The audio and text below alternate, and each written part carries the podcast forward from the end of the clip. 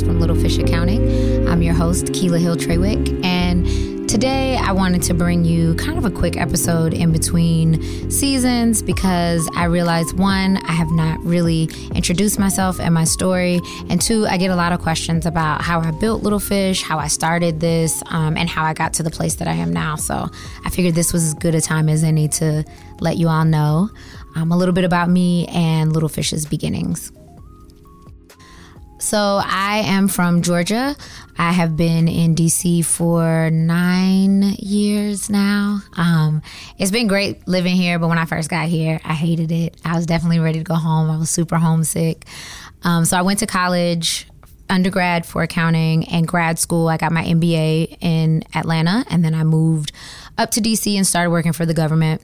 Worked for the government for a few years and was just kind of bored overall. I was doing a lot of accounting work, a lot of audit work, and the I guess the background of it was interesting, but like the work itself wasn't interesting. There were a lot of things that I just didn't care about that I had to do a good job on, obviously, because I'm the employee there. But it was just a lot of I don't know, bureaucracy that I wasn't really interested in. And so I kept switching jobs. Like, I think I quit my jobs every two years when I moved here. Um, and I thought it was because I was bored with accounting. And so I guess to back up, when I went to grad school, I thought I was bored with accounting went to get my MBA with a concentration in marketing, went to go start working for a corporation in their marketing department, was super excited. They found out that I had an accounting background and I ended up doing a lot of accounting work for the marketing department. So I still wasn't out. At that time, I was kind of tired of living in Atlanta. So I left, moved up here to DC um, and really started working for the government because it was my easiest way in. If I was going to leave from down there and get another job, the easiest way for me to get a job from long distance was to do it by applying for the federal government.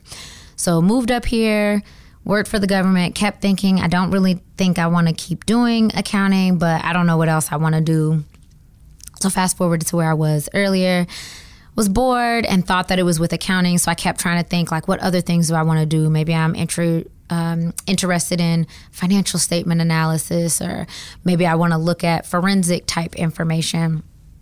And so as I was kind of going through that, at the same time, I had a lot of friends that were going into business for themselves, either as consultants or makers or um, some combination of the two that were really just ready to go out on their own, but didn't understand the accounting background. Um, the accounting background, the accounting requirements, all of that stuff to get their businesses started. And so I kind of started off just thinking, I can help you.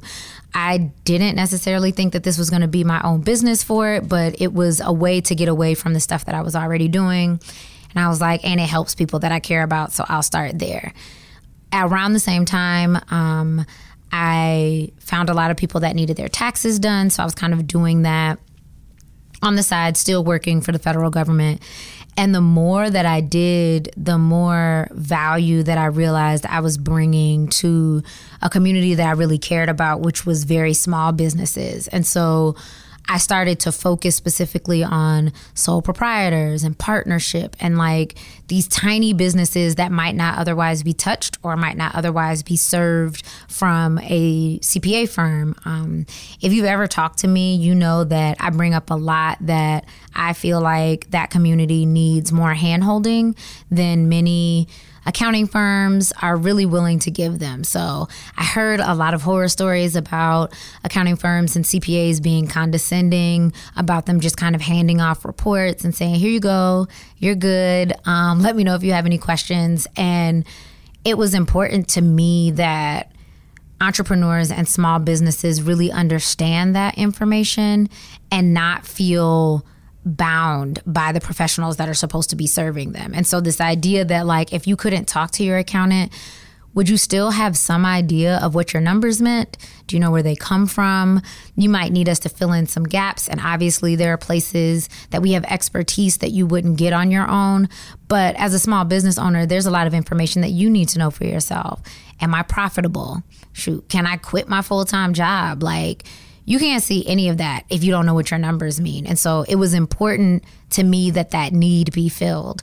Um, in the meantime, I was still working for the government, and you know, several people told me that I should leave and go work for myself, and I was just kind of like, you know, I get a check every two weeks. I'm gonna keep working here and making this money and doing a good job and doing this on the side. And what I realized is that I was getting really inspired by the people that I was serving because you start looking and realizing, wow, you're making a life for yourself for what is important to you, from what is important to you. And more than just checking boxes, the joy that I felt when I was able to talk to somebody and make them feel more comfortable about back taxes or not feel so scared about starting a new business and what that meant for them accounting wise. And that really filled me. And my job wasn't filling me the same way. And so ultimately, it just kind of came to a point where I said, if this is something that you want to do, how do you make this happen for yourself? and I did the things that I recommend all of you do. I save my money. Um, I put, you know, tax amounts to the side. I thought about how to forecast out what I thought I would make, um, how I could set up my business, who did I want to serve. I did all of those things, and then I quit um, early this year earlier this year, I quit my full time job and decided to pursue Little Fish full time and have never regretted it, not for a moment. Even the days that I feel like all of you, I say a lot that I feel like my clients now. So I often will say, you know, I'm an accountant and I thought that that's what I did. And then you start this business and you're like, oh, and I'm a website creator and a social media manager. And if I don't hire anybody and I write my own contracts, I'm my own lawyer. And oh, I have to do this other thing. I guess I'm an IT manager. And so I you know, empathize, but I'm also living through the same things of the people that I'm serving that we all have something to offer that is our lane, like our area of expertise that we're really good at. And so there can't be an expectation that you're perfect at all of those things.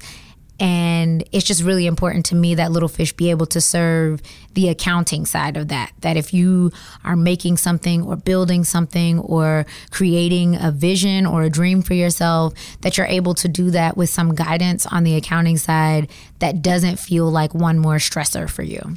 Um, so, yeah, that's my story. That is how I got here. That's how Little Fish got started. Feel free to send me any questions. We're going to be going into the second season of Fish Food. Um, in the upcoming months. So I'll be sending out requests on social media specifically on Instagram at Little Fish Accounting. Would love to hear your feedback on the podcast so far, and also any tips or questions or suggestions that you have for upcoming episodes. We definitely want to make sure that we're providing value in this. Um, platform. So, if we're going to do that, we want to get your feedback on what works for you and what doesn't. We look forward to hearing from you. We hope that you enjoyed the first season, and we look forward to talking to you in the second.